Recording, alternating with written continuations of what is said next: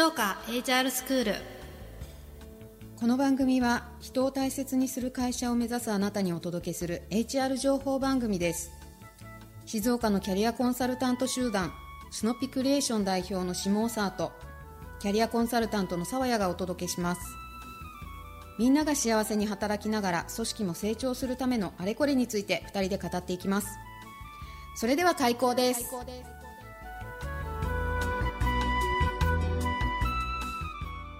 はい、はい、こんにちは。こんにちは。始まりました。はい、この前ね散々パラ喋ってるので、そうですね、なんか実ながりな感じがしますけど、実ながりな感じで、はい、今日はまたちょっと2人でお届けを、はい、そうですね、はい、していきたいなというところでございますが、はい、今日はなんていうこれ、ご質問いただいてるんですよ。はい、珍しく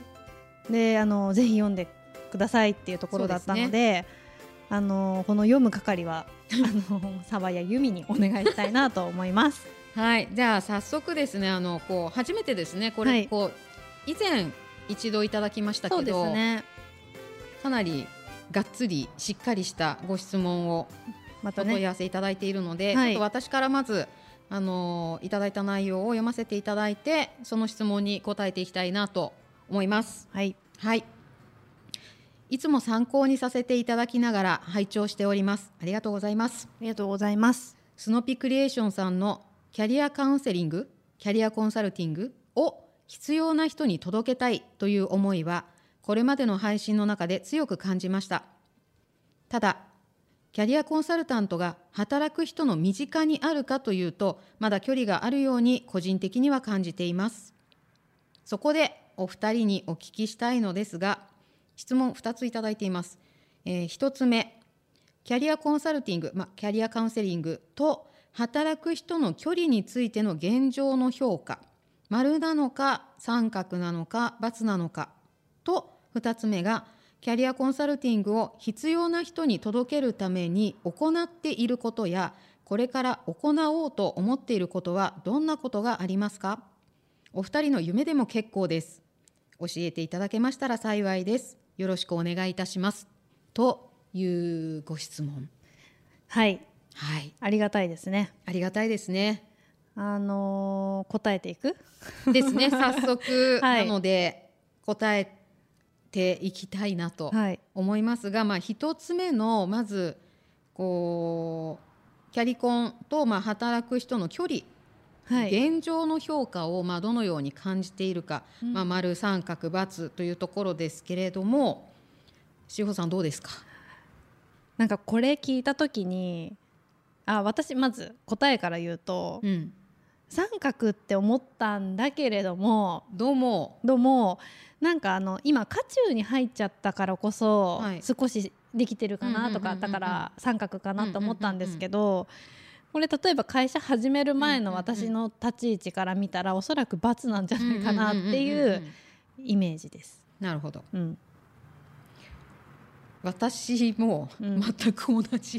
一緒同じです。やっぱりこの仕事に就くようになって届けられる人たちと会う機会が増えたので、そういう環境下だと三角だなと思うんですけど、一歩離れてやっぱりこう広い視野というか世の中のところで取られるとまだまだ現状は遠いかなと。そうなんですよね、そんな風に感じてます。なんでなんだろうな、本当は多分もっともっと必要としてくれてる人が多いし、なんか行く会社で、ここにもまたいっぱいいた、ここにもいっぱいいたっていう感じの、なんか新しい発見がまだ連続してる状況なので、まだ潜在的にも山のようにいて、全然まだまだだなっていう感じはします。そうですね、個人的に推し活とかで出会う方とかいらっしゃるじゃないですか。で仕事何してるのみたいな聞かれるんですよ。そうするとやっぱりね、どういう仕事ってやっぱり聞かれるんですよね。そうですね、だからやっぱり世の中一般だとまだまだ距離は遠いなっていうのは、そういう意味ですごく感じる。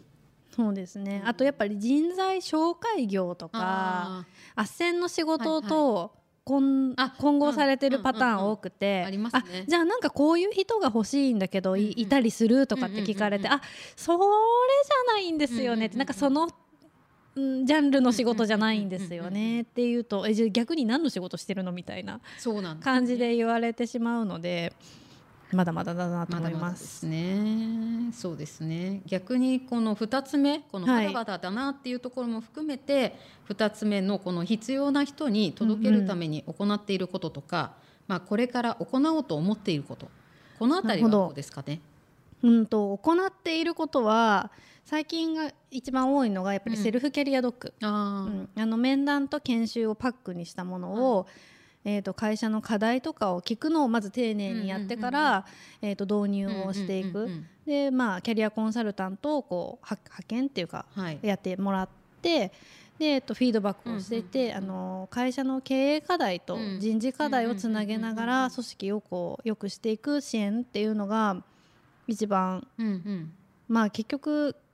個人に届けるためにも会社にお迎えに行くのが早かったっていう結論ですかね。なんかそもそも私やってたのが若者研究会、静岡若者研究会っていうのから立ち上げていて、静岡のキャリアに迷った若い子たちが駆け込める場所みたいな、まあ、そこで結局自己分析のワークとかを繰り返しやってたんですけど、それだと街のスタイルなんですよ。そう、迷ってたら来て、もう結構きつくて、やっぱりそのなんかすごい限られた範囲での取り組みになっていて、どうしようと思ってたところに、まあ、時代が人的資本経営だとかっていう風になって、会社側の中に入れる、そうすると会社の方から従業員の子の方が求めてなくても、会社が強制的にある程度こう提供する、そうすると実は求めてて欲しかったっていう個人に、届くみたいな。なんだろうな、個人の人って多分何が助けてくれるのかが多分まだ分かってない状態。キャリアコンサルタントっていう人たちが自分のこのキャリアについての悩みっていうのを解決してくれるっていうところが紐づいてないから、やっぱり個人の方が自分で自力で探すのってなかなかハードル高いのかなと思うんですよね。それをやっぱり会社側から提供するっていうのは迎えに行くイメージなんですけど、でも結局のところ個人のキャリアっていうところの支援につながるので、同じやれてることは同じなんですよ。なんで今それをやってるっていうのと、あと同時にキャリアデザイン塾、静岡キャリアデザイン塾もやっていて、それは静岡若者研究会と同じですね。結局その個人に向けたものになるんですけども、なんでその2方向で今やってますけどね、やってることはね。そうですね、私もそのキャリアデザイン塾出身者なので経験者なので、なんかそう、なかなかそうなんですよね。アンテナが張っている人はいろいろ調べて、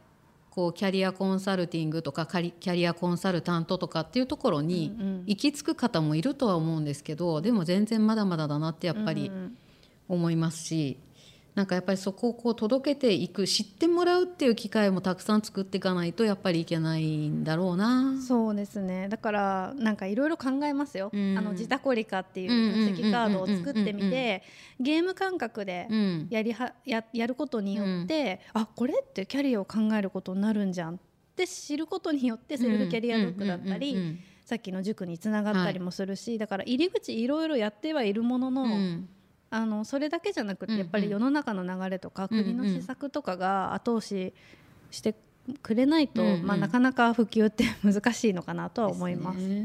なんかこう今は実際に届けているっていうところのお話でしたけど、夢そうか夢か、